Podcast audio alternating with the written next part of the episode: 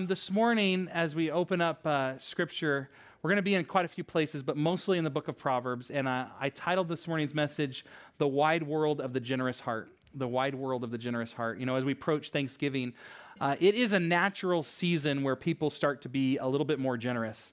Um, for the most part. I know there are some outliers, right, who get a little more greedy at Christmas time, but for the most part, people's hearts are naturally attuned uh, to the holiday season and really allowing themselves to be uh, more generous. The wide world of the generous heart. I want to start with Proverbs 11:24. It's a few verses down in my notes, and we'll get to it again, but I think it really speaks to what I hope to communicate this morning. It says Proverbs 11:24 says, "The world of the generous gets larger and larger." The world of the stingy gets smaller and smaller. The world of the generous gets larger and larger. The world of the stingy gets smaller and smaller. And I have found this to be true in my own life. That when I am a more open person, when I'm a more generous person, when I'm a more forgiving person, a more loving person, when I give even when others don't deserve what I give, maybe I give friendship, maybe I give community, uh, maybe I give of my own resources, when I give financially, when I give, my world seems to expand. Like my relationships seem to expand, my community seems to expand, my influence seems to expand the more and more I give, the more and more I live open with the people around me. And when we talk about generosity, how many of you know we're not just talking about finances? That would be the easiest application, but there is so many areas where we can be stingy or generous. Uh, we can be stingy with friendship. We can be stingy with compliments. We can be stingy with encouragement. Uh, we can be stingy with connection, with um, all sorts. Of, we can be stingy with forgiveness. Like you have to, you know, you have to prove and prove and prove before I'll allow myself to not be anything but bitter towards you. We can be stingy with a lot of things, and our world begins to shrink in on itself the stingier we are, I have found.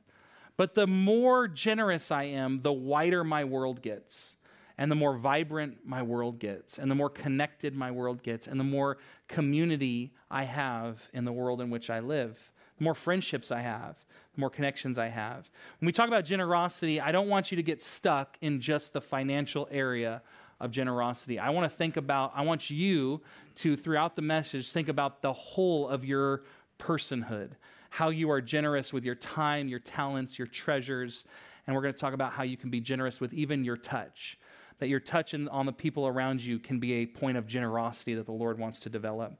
Proverbs 4 7 says this Wisdom is supreme, therefore get wisdom. Though it costs all you have, get understanding. Get wisdom, get understanding, even if it costs you everything. The book of Proverbs, the first nine chapters are all about wisdom. And then from 10 to 31, we have different sayings of just wisdom sayings.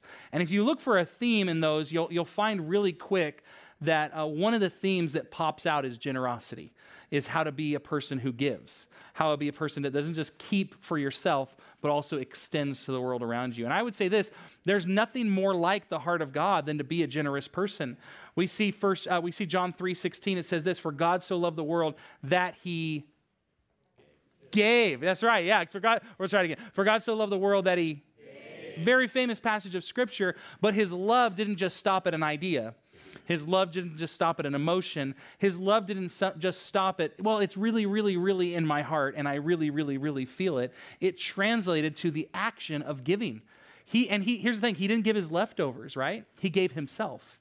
He gave himself when he sent Jesus, the Son of God, the very, uh, the very Son of God. I'm going to say it again the Son of God, the very Son of God. He was the Son of God. He gave his highest and he gave his best. He didn't give his extra. He gave of himself when he sent Jesus.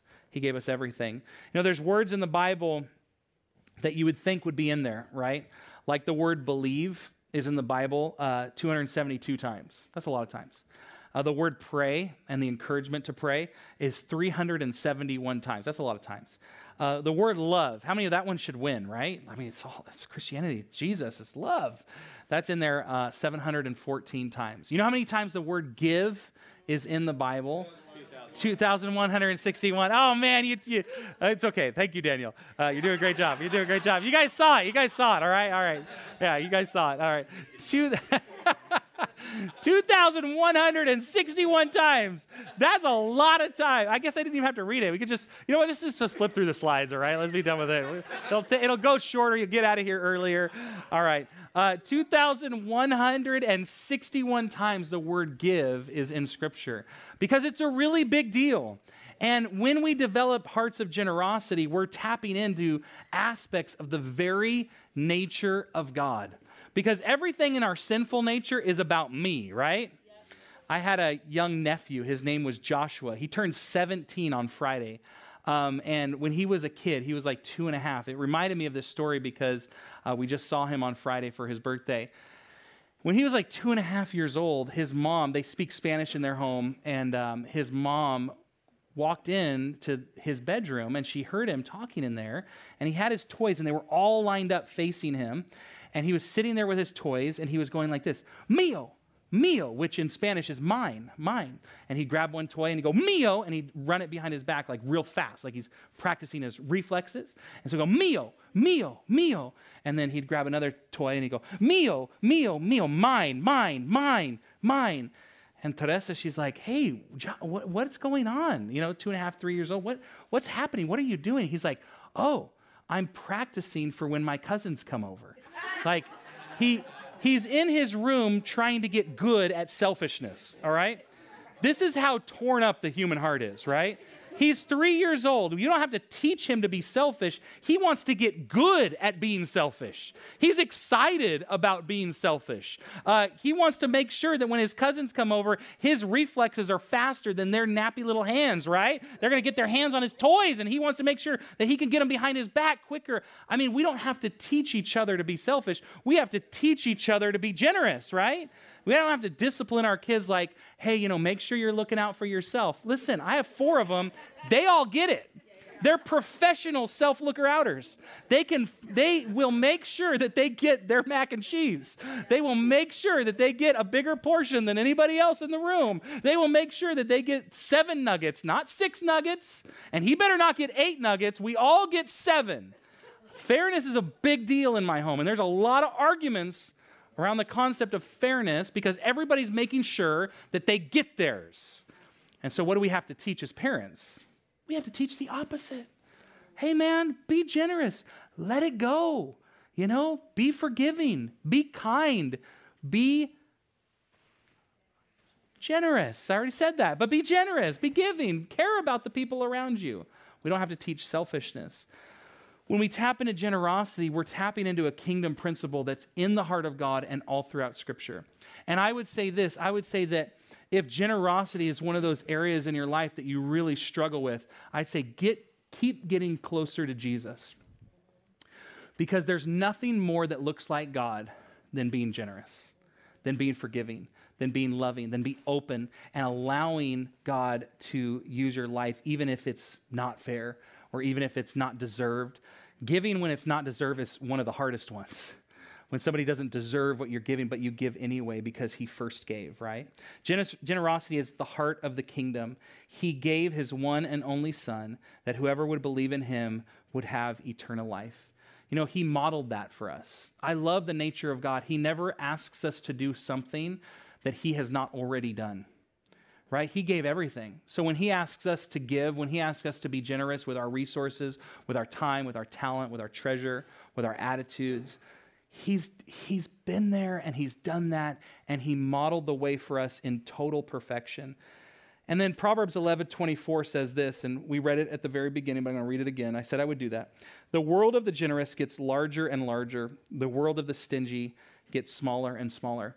It's interesting to me that throughout Scripture, you'll find that when Scripture talks about generosity and becoming a generous and giving person, you'll often find that one of the things that's in the Scripture is the motivation is not just for the person that's being gonna, gonna receive the generosity, but the motivation is for the giver that there's something that should motivate, like your world will get larger and larger and larger. The, the motivation is implicit in the scripture of saying, hey, you want your life to be bigger? Be generous. You want your life to get larger? You want to expand? You want more influence, more friendships, more community? Start getting more generous. Become more like Jesus in that area. And the motivation to be generous is not on what it does for others, but it also on what it does for, for me. And it's like, well, then is there truly any selfless gift? Um, if I know that I'm going to receive when I give, can I really actually give selflessly? How many of you know that will be tested many times and you will prove that yes, you can still give and it can be selfish because sometimes our gifts are painful. Sometimes God will ask you to give in a way that is costs you greatly to forgive when forgiveness is not deserved, to give to give over to God and release control when you don't know if you can trust him with that area of your life. To be generous when man, your bank account doesn't say that you should be generous right now now. In fact, good stewardship would say you keep everything you have and go get another job to get more of, that you don't have currently.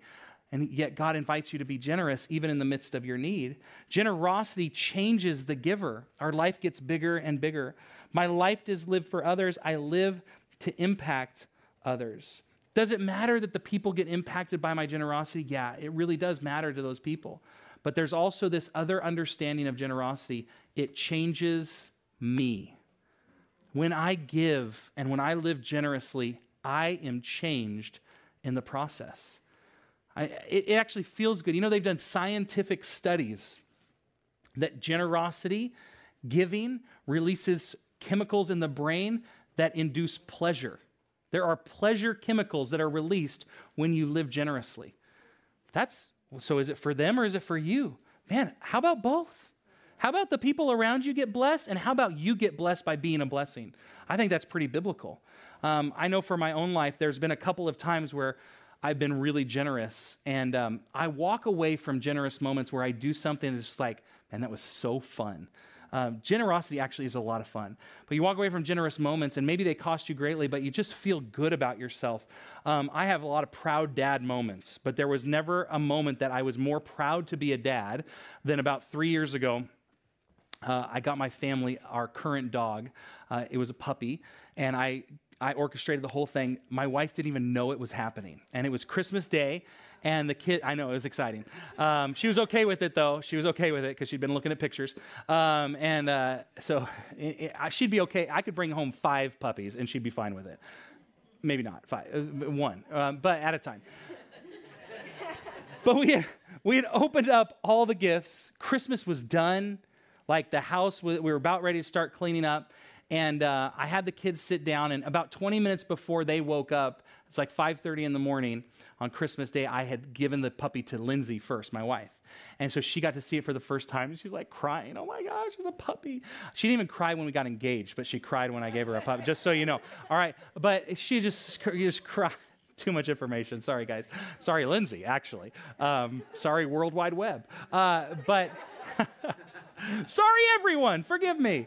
Be generous. Uh, give her this puppy, and she's excited in the morning. And then we orchestrate this whole thing where we hide the puppy in the car, windows down, okay, cracked.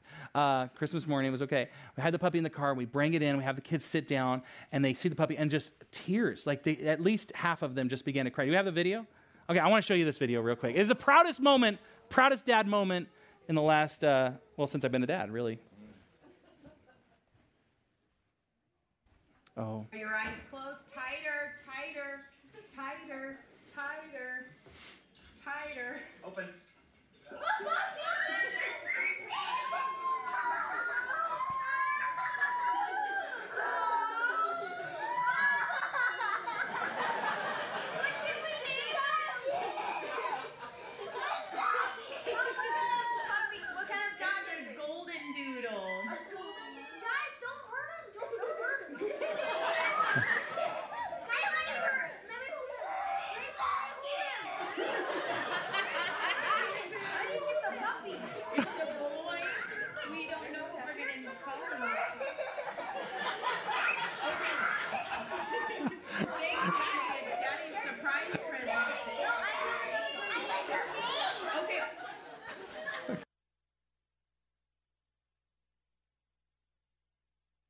Nobody knew that moment was, I, okay, there it is.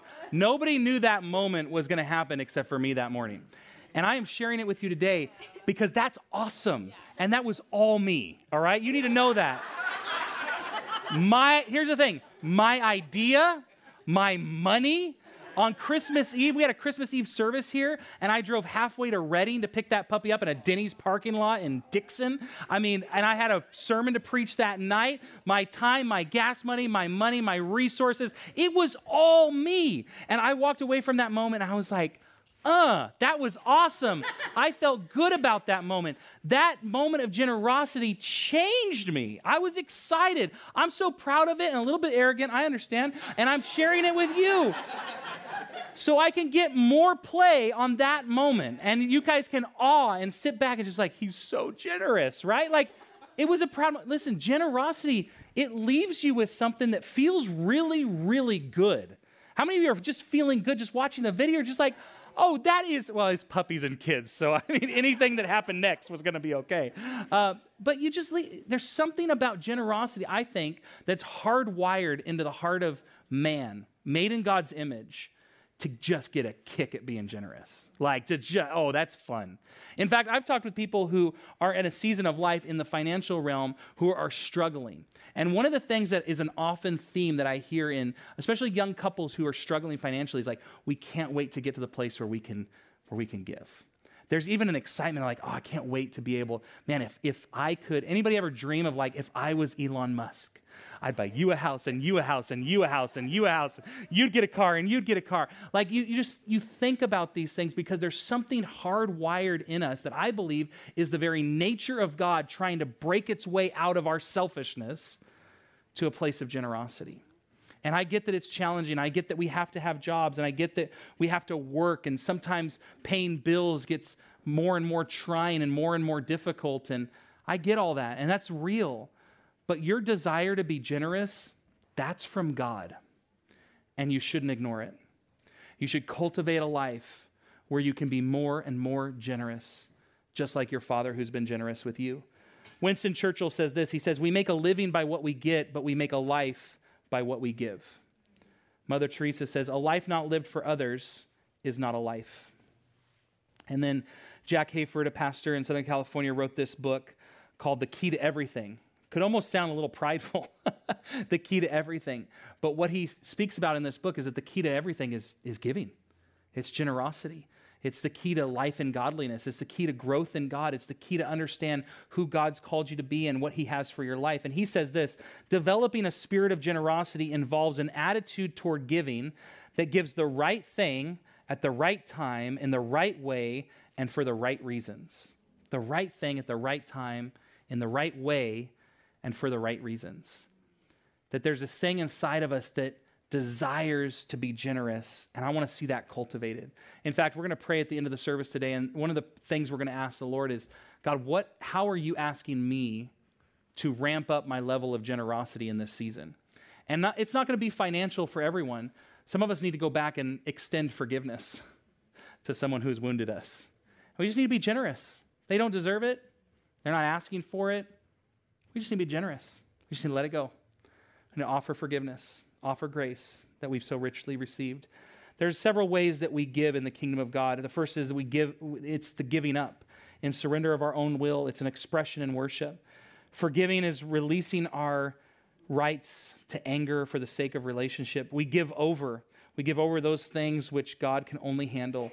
We give to, we give resources to further a worthy endeavor.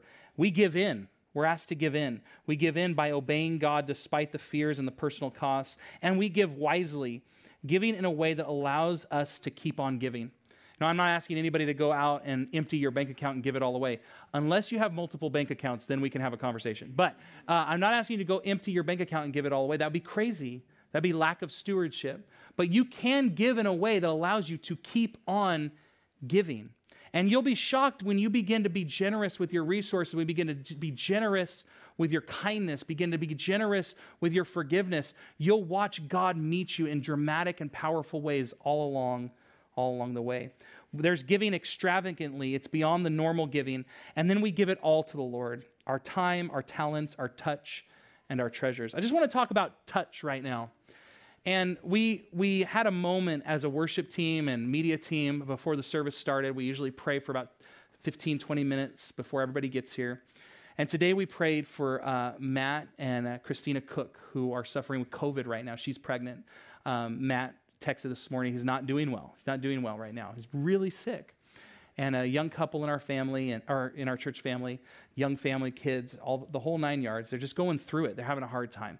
And we prayed for them. And at the end of that prayer, I really felt prompted by the Holy Spirit. And I said, Hey, I want you guys, if you have their number, if you have them on Facebook, just reach out to them, tell them, Hey, we're praying for you, we're believing in faith for you. And then I had this second thing that happened where I said, And some of you, even if you don't know them, I'm asking you to do it. And I don't know about you, but when I look on my social media stuff and people are asking for prayer, I oftentimes will just scroll by, especially when you see like 300 likes, 400 comments, like plenty of people are praying, they don't need me, and I don't know them that well. I just felt really convicted by the Lord. Your voice matters, right? Your voice and your input, and you extending your prayers and saying, hey, we care about you. And sometimes the further you are from somebody relationally, that you say, I'm praying for you, that's a way, that's a generous moment, isn't it? So you can keep scrolling and you can not comment and not say, hey man, praying with you. You don't have to do that. But to do that for somebody that you're not close to is you being generous. It's you extending yourself. It's you using the powerful touch that God's given you to touch someone's life. There are generous people in our kids' ministry right now, literally being generous to children by sharing their time and their resources and their talent, by giving up their, their service today and extending grace, extending love, kindness, compassion, teaching others about Jesus. There were 12 people on Halloween, October 31st. We did a trunk or treat, and there were 12 cars. And those families, they got their cars and they came up with a theme and they loaded their trunk with decorations. We did a trunk or treat, and I think it was like 560 people were ministered to, maybe 600. It was, it was a huge crowd that came out for that to be ministered for candy and, and also to take somewhere, take their kids somewhere. How many of they were they were touched by the generosity of a few that said, I'm gonna give my time. I'm gonna give my time to bless the people around me. Generosity and moments to be generous is everywhere. A simple text of encouragement. Hey, I'm praying for you. A simple Bible verse, man, God is for you. He's not against you.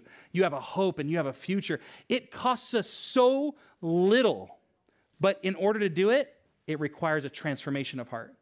It requires a person who says, not just looking for what I can get, but looking for what I can give to the world around me.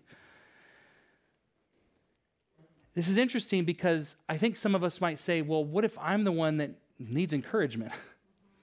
what if I'm the one that needs prayer? And there's a lot that scripture has to say about this. So, my very first point I know, it's number one. We're not even to number one yet. That was just the intro, guys. I'm so sorry. like, change your lunch plans. Just do it now. Pull out your phone, cancel those reservations. The generous are happy. That's the first point. The generous are happy. Proverbs 11:25 says this, "The generous will, pos- will prosper. Those who refresh others will themselves be refreshed." Those who refresh others will themselves be refreshed. There is a concept all throughout Scripture that we give what we need and we will receive. Listen, you might be the person who's sitting there and is like, I don't know if I can send an encouraging text. I need encouragement. Give encouragement. I don't know that I can be somebody's friend. I need a friend. Give friendship. I don't, I don't know that I can give community or provide community for somebody else. I need community. Give community. Give connection. Give encouragement. Give prayer. Give kindness. You begin to give in the area where you yourselves have, have a place of need. I am telling you, God will meet you in that area all the time. Lindsay and I moved up here in 2010. We literally knew no one. We literally knew no one. And we came from a church that was large and a lot of kids our age and a lot of young families and friendships and community and connection. We'd spent our whole 20s in this community growing and developing friendships. And we left all of that and we came to a place that was brand new for us with zero connections. And we just, we, we knew that after about a few months where it was like, man, this isn't happening, we knew we had to give what we needed. And we just started inviting people. We had Christmas parties. We had thanks, we had Friendsgiving like when there was just a handful of people that we knew. We'd meet somebody and we'd invite them over that week. We just began to give, give, give what we needed. And now we have more community than we know what to do with. It's 10 years later, but all of what we felt like we left in Los Angeles has been restored and then some in the community of faith that we found here. People that go to this church, people that don't go to this church. It, it, was interesting because one of the things that really impacted me was going to the store and not seeing anybody you know. That was kind of a thing for me when I grew up. I grew up in a small town. So one of the things for me was like, you go to the store, you see people you know. It was strange for me living up here. I go, I, I don't know anybody. Like I'm gonna, in every store I go into, I will never recognize a single person. And all of a sudden, now we go to the store, it's like we see people all the time. We see people that we know, and it's a great feeling, but we had to give what we needed. This is a true principle of the kingdom of God. The generous will prosper, those who refresh others will themselves be refreshed. Give what you need. Look at Proverbs 21 26. It says this Some people are always greedy for more, but the godly love to give. The godly love to give. I want to say this if you are a Christian and you don't love to give, man, God has a breakthrough for you today. If you're a Christian and you don't love to give, try it. Try giving because it's the very heart of God. And it will cause growth to happen in your heart like nothing else will. The godly love to give. The generosity of God. He could, I think about this, think about the generosity of God for a moment. You know, He could have made the world without color. Like He could have just made it black and white. The fact that we see in color, that is an aspect of the generosity of God towards you and I. Um, he could have made food without taste. Could have made it, it didn't have to taste good. Food tastes good because God's generous. He said, you know what? I'm not just going to give them gruel, tasteless gruel that has all the vitamins and nutrients they need, and they'll like it. Darn it. He gave us all this variety. And he gave it taste and he gave it flavor. And not only that, he didn't just give it taste and he gave it flavor, he gave us the cognitive ability to be able to experience and enjoy the taste and the flavor that he would pepper the world with when it comes to food. It's interesting, you know, you look at a dog and you can you can get a, um, at least with my dog, he's becoming quite the foodie. Uh, he wasn't before, but then we had him fixed, and now he only thinks about food. Um, and so I don't know what that is, but he's quite the foodie. And we had a, can you imagine just creating like a, a Dave, a Gordon Ramsay, okay? Gordon Ramsay lobster dish from Hell's Kitchen, South Lake Tahoe, right? It's a $200, $300 dish. He just put it before our golden dew. I'll tell you exactly what he's going to do. And it's going to be gone. Like tw- two seconds. It's not going to be there. He's not going to enjoy it. You might as well have just given him tasteless kibbles. That's it. It would have cost you a lot less. But you put that same dish in front of me, I'm going to go like, I'm going to step back and I'm going to have a spiritual experience for at least a few moments. And then I'm going to very, very slowly enjoy and savor every bite. I'm like, oh, that's so good. Oh, you know, it's going to be a moment for sure. Listen, God didn't have to do that for you and I. He didn't have to give us the ability to taste food like that. He could have made life pleasureless and bland. And how many of you know it's the very pleasures of this life? Talk, talk about a contradiction here. What was God thinking? The very pleasures of life are often the things that distract us the most from God. But it's the pleasures He created. Why does He do this? Because He's generous because he's kind, because he loves you. He's like, I don't want them to go through and have a black and white life, a tasteless life, a life without pleasure, a life without color. I'm going to give them all those things, and I'm going to still love them so much that they'll choose me over those things. Because he wanted something real with you, but he loved you enough to not just give you something boring. He created an amazing world for you to live in. The second thing is that the generous are compassionate. Proverbs 29 says, The righteous care about justice for the poor, the wicked have no such concerns. Here's the thing about the generosity of God is it opens up our view and we see the world around us in a different way. We care. We care about right and wrong. We care about justice. We care about people experiencing the grace and the kindness of God and living in a society that's filled with equity. The, the, the wicked, they're looking only in the mirror, only what they can get out of life, only what they need for that day, only where they're headed, where their career's taking them. That's a, that is a wicked response to only think about yourself. The righteous, man, we get outside that mirror and we look at the world around us. We say, man, I care about that situation and that situation. I can't change it all, but I'm not going to turn a blind eye towards it. Proverbs 21 3 says this If a man shuts his ear to the cry of the poor, he too will cry out and not be answered. There was a Lutheran pastor in Germany, um, in Hitler's Germany, and he wrote a, a poem, and I'm going to paraphrase it a little bit, but he said, When they came for the labor unionists, I was not a labor unionist, so I didn't speak up. When they came for the socialists, I wasn't a socialist, so I didn't speak up. Uh, when they came for the Jews, I wasn't a Jew, so I didn't speak up. But then they came for me, and there was no one left to speak up. There was no one left to speak up for me. And he was arrested. He spent eight years in a German prison, and he was executed by Nazi Germany. That was the tale of his life. But it's a reminder that we who are the people of God are to look outside of our world and care about the concerns of the world around us. If a man shuts his ear to the cry of the poor, he too will cry out and not be answered. If we close off our ears from what other people are going through, the way other people are experiencing life, if we have no empathy, we have no compassion, we have no generosity to think above and bigger and beyond ourselves, then we too will be in that place where no one's listening to our cries. The third thing is that the generous are blessed. Look at Proverbs 22 9. It says this Blessed are those who are generous because they feed the poor. Don't give to get, we give out of obedience and love for the Lord. Proverbs 28 27 says this Whoever gives to the poor will lack nothing, but those who close their eyes to poverty will be cursed. Those who give to the poor will lack nothing, but those who close their eyes to poverty will be cursed. Now, here's the thing I don't think you and I are called to give to every poor person that we pass on the street. I don't think that you and I can, can do that. We can't fix every problem but we can keep our heart open, can't we? The worst thing that we can do is close our heart to the brokenness of humanity. We can give to organizations, we can give to resources, we can give as the Holy Spirit leads, even to individuals at times. Like there's things that we can do. Here's what we can't do we can never let our heart get closed. We can never let our heart get closed because everybody's in that situation for a reason, right? There's some point of human brokenness that got them to that place. So we have to keep our heart open. And generosity is that thing, that very nature of God that keeps on giving people second chances, third chances, fourth chances. The generosity of God is what keeps on believing the best about you and I. Romans 5 8 says, While we were yet sinners, Christ died.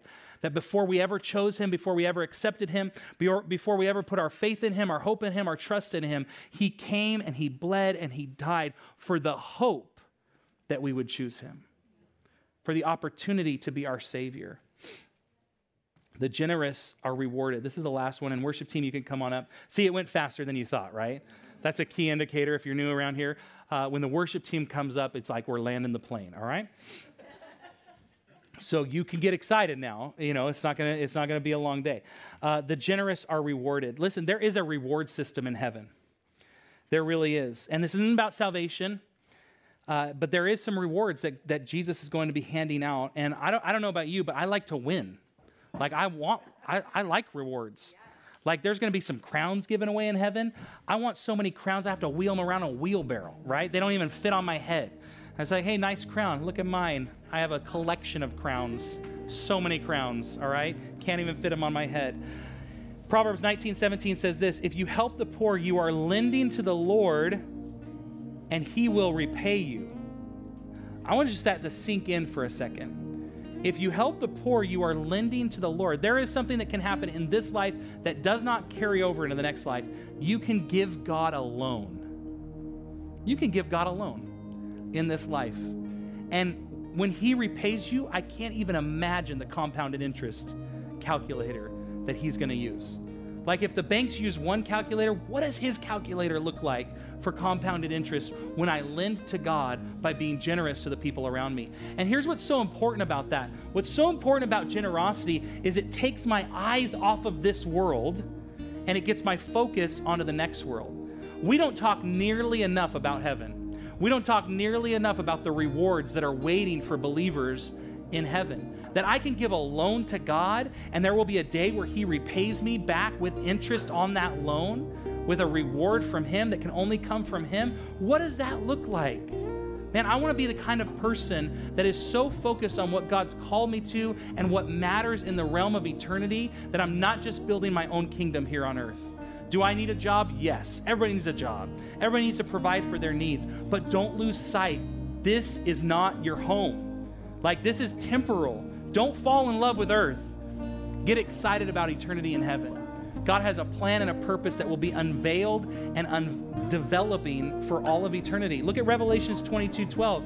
It says this Look, I am coming soon.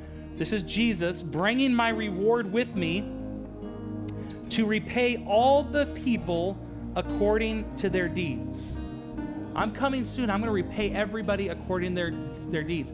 Jesus is coming with rewards for his people. I, for one, I want to make sure I'm in the right line. I want to make sure that I'm so investing in the kingdom of God, I'm so invested in the re- reward system of heaven that, that God looks at my thing and says, Good and faithful servant, well done, enter into eternity. I want to hear those words. The thing about investing this way is it will lead you to this idea of legacy. I want to read this passage, Psalm 112, verse 9. It says, They share freely and give generously to those in need. Their good deeds will be remembered forever. They will have influence and honor. Psalm 112, 5 through 6 says, Good will come to him who is generous and lends freely, who conducts his affairs with justice. Surely he will never be shaken. A righteous man will be remembered forever. I was at a pastor's lunch this week, and uh, Russian church on Hazel Avenue, House of Bread. Maybe you've driven by it. Um, and uh, the pastor had just resigned. He'd only been the pastor for 16 years, but he resigned and he was passing the baton, and everybody was commenting on how young he was because he's only like 52, but he's giving the church to the next generation. And he got up and he talked to the room full of pastors, talked in Russian, and it was translated. It was a powerful message. But one of these said, they said, the greatest shame for a pastor is that what you do in this life doesn't live beyond you. That it only it only stays with you. That whatever you build is only what you do, and it doesn't carry on to the next generation. Those passages that we just read, the man who is generous will be remembered forever. God is inviting every single believer into a place of legacy leaving. How many know you're going to leave a legacy? You're going to leave a legacy. It's going to be a good legacy or it's going to be a bad legacy. And here's the thing if you're still breathing, you have an opportunity to right the ship. There is no age and there is no there is no one who's too far gone to begin to leave a righteous legacy for those who go before them be, behind them and god is calling everyone that if you're going to leave that kind of a legacy if you're going to make that kind of impact it's going to have to start right in your heart where your heart gets a little bit bigger you get a little bit more generous and you tap into the very nature of god who freely gives freely gives time treasure talents touch the whole thing it's not just resources but God has it all. Would you stand with me?